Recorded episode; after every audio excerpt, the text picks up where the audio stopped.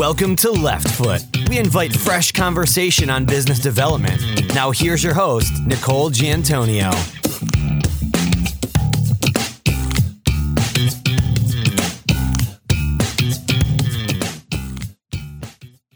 Today's episode is sponsored by Roy Fenichel at the National Law Institute, providing free continuing legal education in New York and beyond. Hello, listeners, and welcome to Left Foot. Today's guest has focused his career on matters in immigration, assisting foreign companies wanting to expand their businesses in the U.S. and sending management personnel to undertake those expansions. A native of Argentina, raised in the U.S. with a work history that spans both the U.S. and South America, I'm pleased to welcome SMA law firm attorney Steve Maggi to Left Foot. Welcome, Steve. Thank you, Nicole. I appreciate being on. Happy to have you as a guest on Left Foot, Steve. As you know, our listeners are tuning in to learn how other attorneys have grown their business. Looking back on your business and the growth of your business, which of your personal strengths have really helped you acquire new clients and provide confidence to the clients that you do have specific to additional business? I think the, the first and most important thing is when you've decided to launch your own practice that you make sure that you're perseverant because I have essentially attempted and mm-hmm. tried every marketing, networking, and business development strategy that I think is out there. Pretty much all of them I have tinkered with, I've given a fair shot. And I think it takes over time through trial and error. It's important to try everything and then come up with a balance and reassess your strategy every year to see what is or isn't working. And to be honest with yourself, also, besides being perseverant, but being completely honest with yourself as to whether you're giving full effort and you're putting in 100% into each of these different possible referral source generators or client generators in order to come up with a formula. And I tried to be also flexible in terms of being able to adapt whatever my strategy is, because since the world adapts and the legal market adapts and what clients want also changes over time and also changes depending on the culture that you're of the clients you're working with. And in my case, I've worked with people from approximately 70 different countries in the last 12 years. I have to be able to adapt to what their needs are, where they find the attorneys how important certain factors are in terms of developing trust and then growing your client base within those different communities. So perseverance, honesty, and flexibility, I would say, are the, the most important traits or qualities that you need to have to see the process through and to understand that it's not something that's static either. It's a constantly evolving process and you have to be willing to adapt and grow. Great points. Absolutely. Those that would be valued not only for those hanging out a shingle, but those in a firm. It does take a lot of trial and error. And I agree with you. It's a lot of stick to itiveness to be able to grow your business, especially when you're starting out and, and building that reputation. Steve, at this point in the life cycle of your firm, do you sit down say on a yearly basis and create a strategy for where the firm is going to go specific to new business? Or is that something that at this point you're established and business is just coming in? You know, is there a formal strategy you use?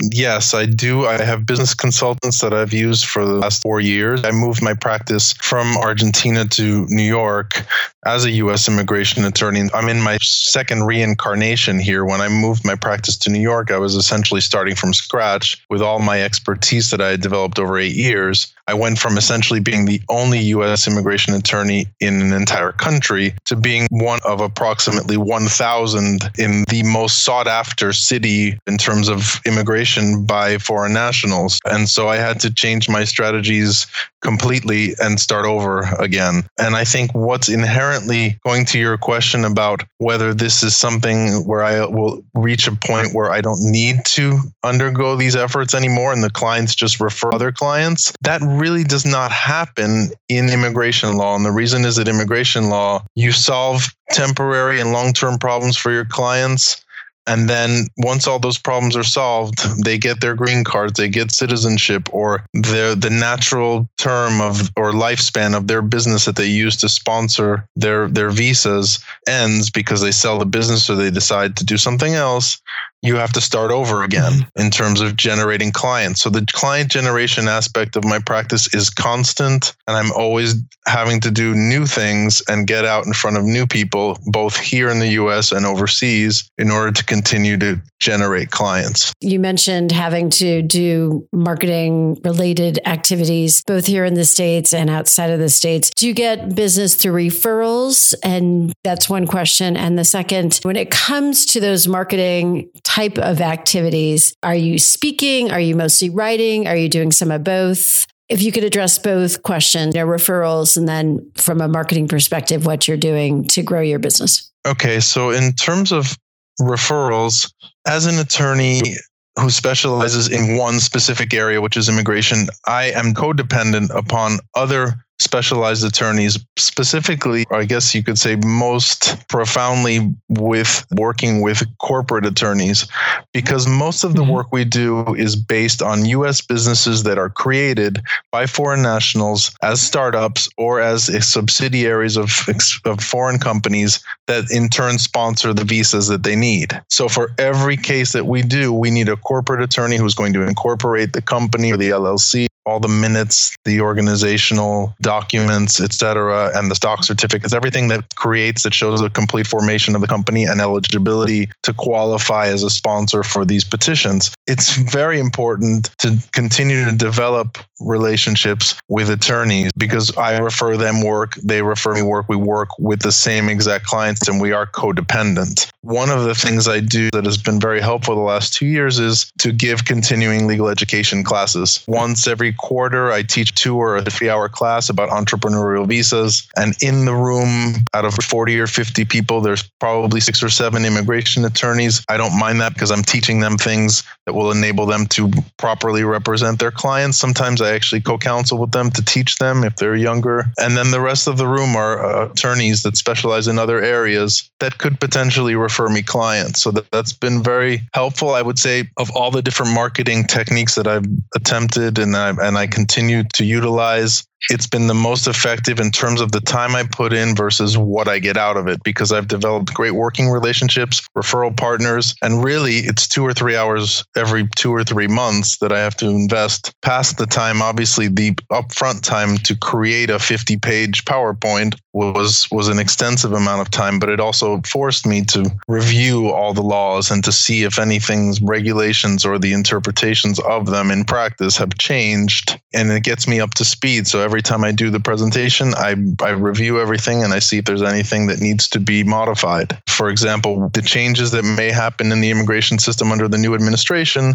that will just make me look more professional and on top of things in front of people who are also specialized in other areas who may be able to refer me clients. So I guess that's how I'm bridging the answer to those two questions. But I think that there's a very fundamental important issue here, which is immigration law, even if it's business or investment based, or if it's a US employer sponsoring a professional from overseas, there's always a person, an individual that's receiving the visa, and sometimes their family members, wives, husbands, partners, and children. There's a human element to this. And I think so that makes it fundamentally important. It's showing a high level of expertise. It's very important for me to get in front of people networking in the US, doing presentations in the US and abroad. And I found that it's very important when you're talking to people overseas about what they could do, the different paths that exist to get to the US, when you've made an effort to meet with them and present in person and go to their home country, make that sort of effort, the human aspect of this is something that, luckily, being someone that prizes and really cherishes that a lot, that has not changed. So we do reputation marketing where we ask our clients for reviews on Google and Avvo. I do two blog articles a month. We send out a newsletter to about 5,000 people people. We do the YouTube videos. So we do the marketing online, the SEO and, and the, the writing, the videos, etc. So we cover that aspect and we make sure we get the reviews. The most important thing, the commonality that brings people together and that inspires trust are the referrals you get from individuals who over time trust you and then start sending clients your way. And that all comes from personal communication, personal interaction.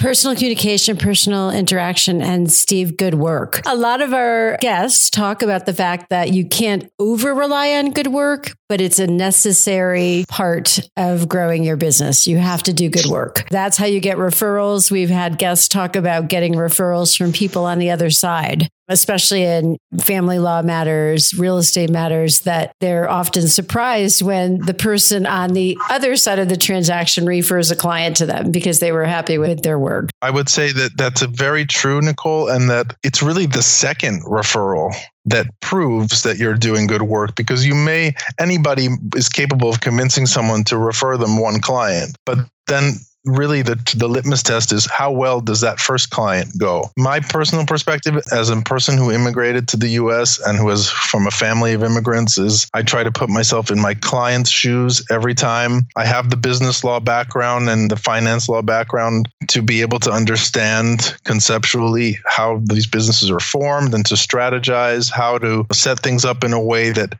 maximizes chances for visa approval. And I've done visa petitions at over 50 in 50 different countries at US embassies and consulates. So I understand all these things. But the most important thing is to bring it back and to not lose focus on the individual needs of that client and how important those petitions are to that one person. So every time I get a referral, I go back to the first client I ever had and I think, how can I do this the best way possible, knowing what that person feels like and how important it is to them? Them. Of course, developing organic relationships, what I've learned over time is one of my strategies is to choose specific countries and to develop relationships with people in positions to refer clients, like the commercial division of the different consulates in New York, for example. They get calls all the time and they refer, or US embassies abroad that know of my work that are also comfortable telling people that who are interested in coming to the US, talk to Steve because he knows what he's talking about. So that's the strategic part. You can't just walk around and then just hope to bump into people and develop relationships. You have to also be strategic in terms of seeing who you can work well with and who you get along with well. And of course, who you respect on an individual level, because that's how you build the trust. And then those people will send you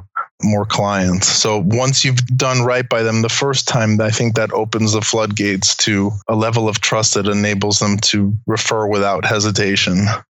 No, fantastic. And you know, that idea of niching and really having a focused approach and then saying, where have I received strong referrals? Where are they working in the space in which you've specialized? If there are any immigration attorneys that are listening, what most immigration attorneys do is they focus specifically on the country they're from or the languages that they speak. Maybe strategically that's not the best. So for example, in New York, there are so many French speaking attorneys. Maybe France isn't the best country to target if it's already overserved versus working with smaller countries where when you make an effort to get to know the consul and the president of the chamber of commerce and you go to the events and you realize they really don't have a person that's consistently interested in them and in their country you're going to foment a, a, much stronger relationship that will last longer. So it's not always going after the big fish. It's really each client is of equal importance, but being strategic about where the community is underserved and not just going for your common language or common country has also been something that's been very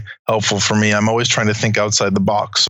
Time for a short break to thank our sponsor. The National Law Institute provides hundreds of hours of live, video, and online continuing legal education classes to a growing base of thousands of lawyers and other professionals in New York and beyond. For more information, contact Roy Fenichel, that's F E N I C H E L, at nationallawinstitute.com. Thinking back or looking back on developing your practice, developing your firm. Have there been particular situations that you were surprised resulted in a significant amount of work or a piece of work that you just really weren't thinking you were going to have access to?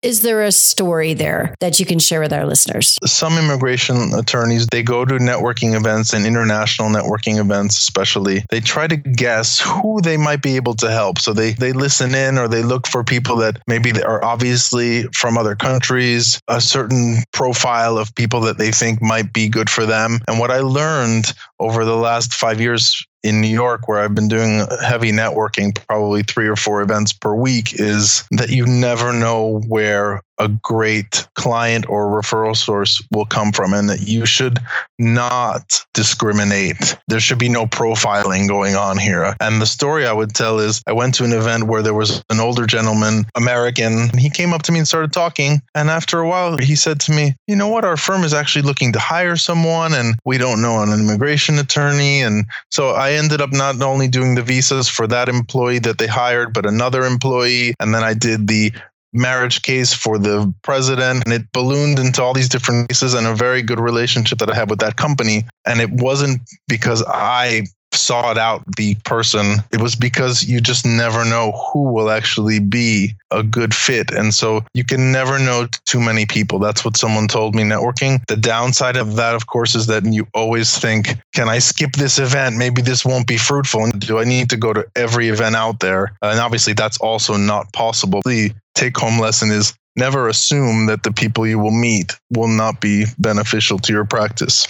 No, I have to agree. I've closed business deals where I met someone either in a social situation where I was not planning to do some business and it ends up resulting in business. And I've also been to conferences where you do all the follow up, you do all the right things, and it doesn't seem to be connecting. So I think that idea of picking and choosing, and, and obviously when you are there, putting your best foot forward in those conversations and, and being open. And Steve, I think that's a great point to cover. When I go to networking events, and a lot of people do not like them, attorneys, a lot of attorneys do not like going to those events. I've created a way to do it, which is comfortable. I mean, I say to myself, I'm going to go, f- if I'm not traveling, I'm going to go for a half an hour. I'm going to go for an hour. I will. I tend to focus on other people that might be there and not talking to anyone, extending myself to them just to get a sense of who they are. For those that are going out into the market, you know, what have you done that you've said, hey, you know, this is this has worked. What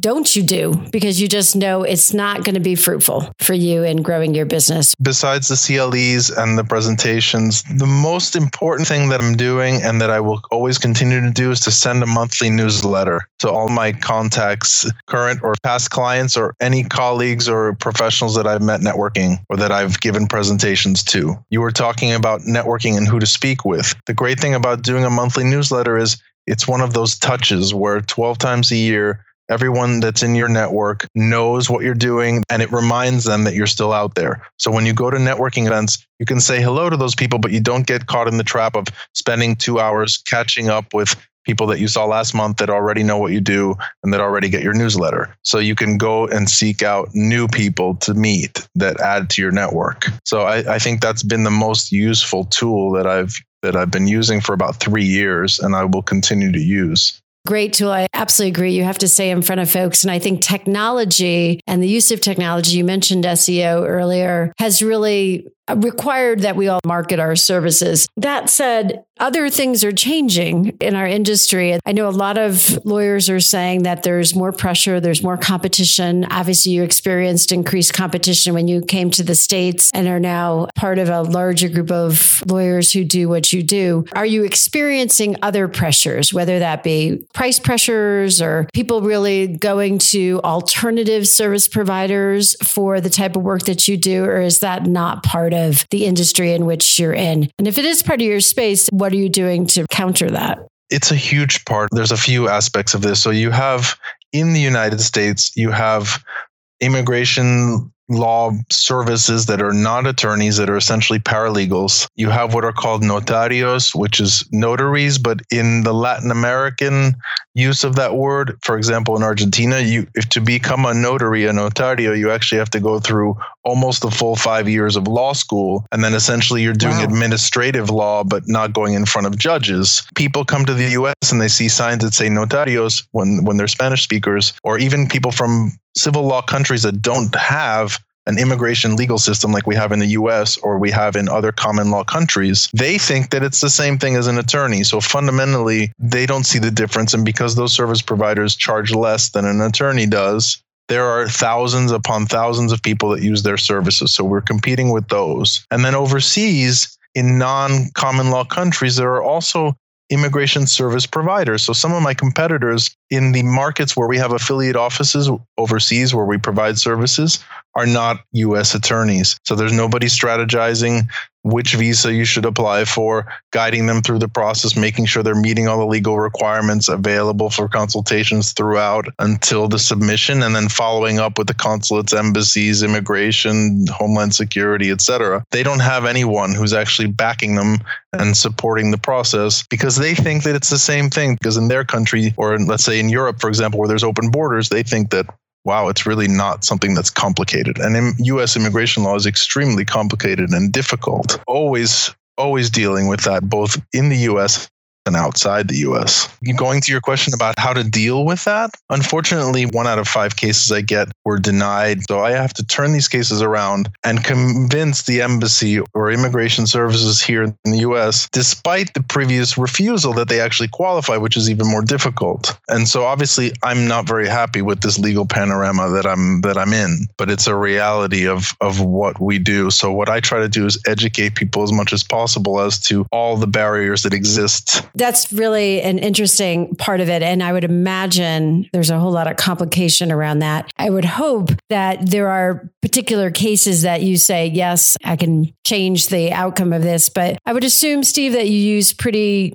stringent criteria of which cases you'll take on, that many of them, because there's been a run, they're not likely to have success, especially considering the current environment. I guess what I'm trying to get at is do you qualify those cases and accept the ones that you know you can actually get changed or altered? I've got somewhere around a 95% approval rate over the years. Most immigration attorneys are somewhere in the 60% range. That's due to two factors. One is they're taking cases that never had a chance from the beginning.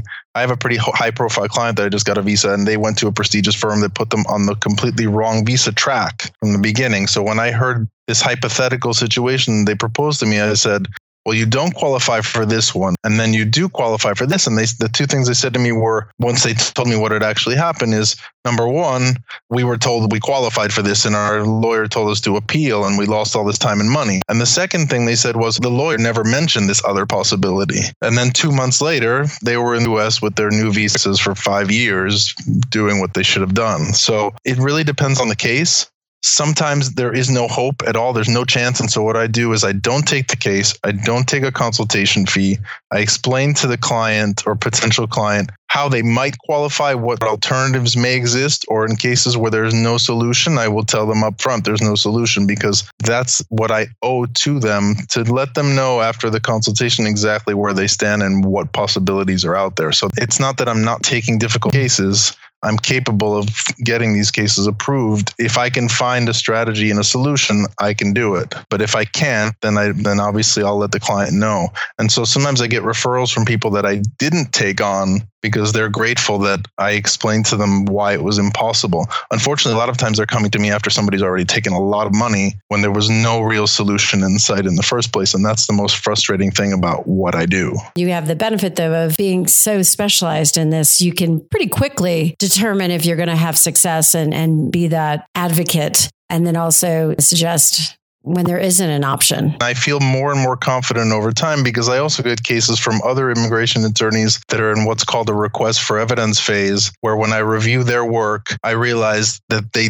either took on a case they didn't know how to handle or they mishandled it. And then I get called in to sort of save the day. I feel bad for the client because they didn't go down the right path. But when I'm able to get those cases approved, it's also extremely satisfying for me. It just reinforces my feeling that I really am on top of it. And that gives me more confidence to go out and to talk about these things and to try to find solutions for people. The most rewarding thing for me that I'm able to do is suggest strategies and solutions for people who never thought they could get here and now they're here running businesses and living out whatever their version of the American dream is. That motivates me every day. Two additional questions. Definitely want some feedback from you about your experience. The first would be for the lawyer just starting out, possibly the immigration lawyer just starting out, who really wants to create their own practice, have control over their destiny through hanging out their own shingle. Any advice you'd give them specific to establishing themselves in the market and really getting those first clients?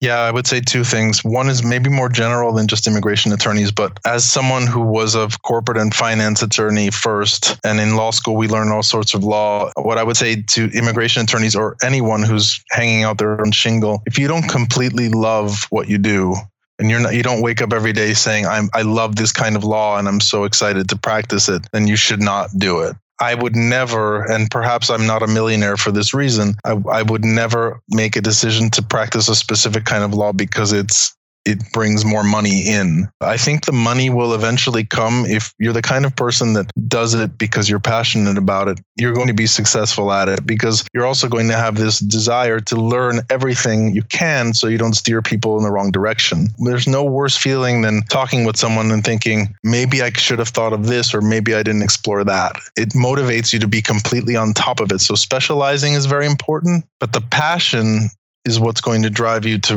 really want to know everything you can.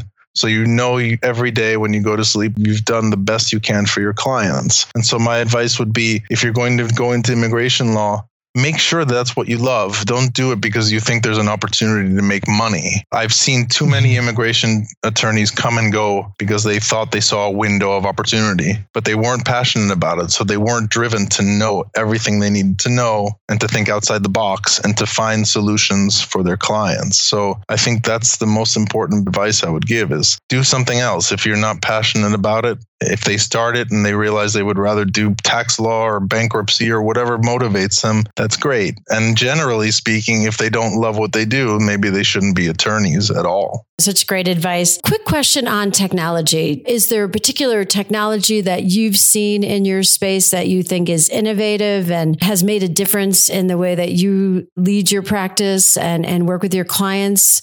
Yeah, it's ironic because in my personal life, I try to slow things down and, and I don't use technology as much. But as an attorney, when I, for example, when I set up my practice in Argentina on my own and said, I'm going to do US immigration law in another country, the first thing I did before I launched the practice was I spent months getting the website developed making sure that all the information was out there. So I've always believed in technology being super important and I'm still always tweaking the website and working on those things. But I've also tried to find ways to be more efficient because for an immigration practitioner, since most of us charge flat fees, it's in our best interest to use technology as much as possible to maximize efficiency. I started using Dropbox, for example, putting all my cases on the cloud, which creates complete transparency in the process. The clients are uploading, I'm uploading, I'm writing, the information comes in, I put the cases together. We print them out sometimes if they're not electronically filed, and then we scan them, and then they're all in one place. And the client has access to their entire folder and the case, which you hear a lot of horror stories about people calling their lawyers and they can't get a copy of the receipt notice or the document. We have essentially no paper. The paper gets printed out to get the petitions together. Once we submit them,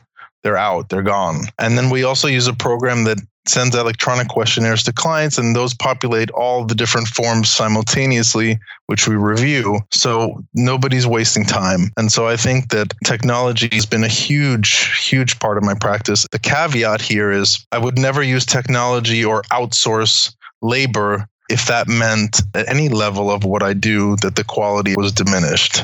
Well, and that's likely why, even though you're taking on challenging cases, you're still at a 95% success rate, is that you're still personally engaged and doing that oversight of those cases. I don't know any other way. There you go. A very generous interview. I so appreciate it. And I know our listeners will as well. Any last points you'd like to make before we say goodbye? What I would say is don't be afraid to leave the big money and the big law firm because when you hang out your own shingle, that's when you're going to have the personal contact with the clients and be essentially guiding them through 100% of all these processes, no matter what kind of law you do. It will be infinitely more rewarding, maybe not economically, but intrinsically, emotionally, in every way that really matters if you do hang out your own shingle and you choose the path that you're passionate about. Don't wait to do it. Excellent. Steve, thank you. It's been a pleasure having you as a guest on Left Foot. Thank you so much, Nicole. I appreciate it.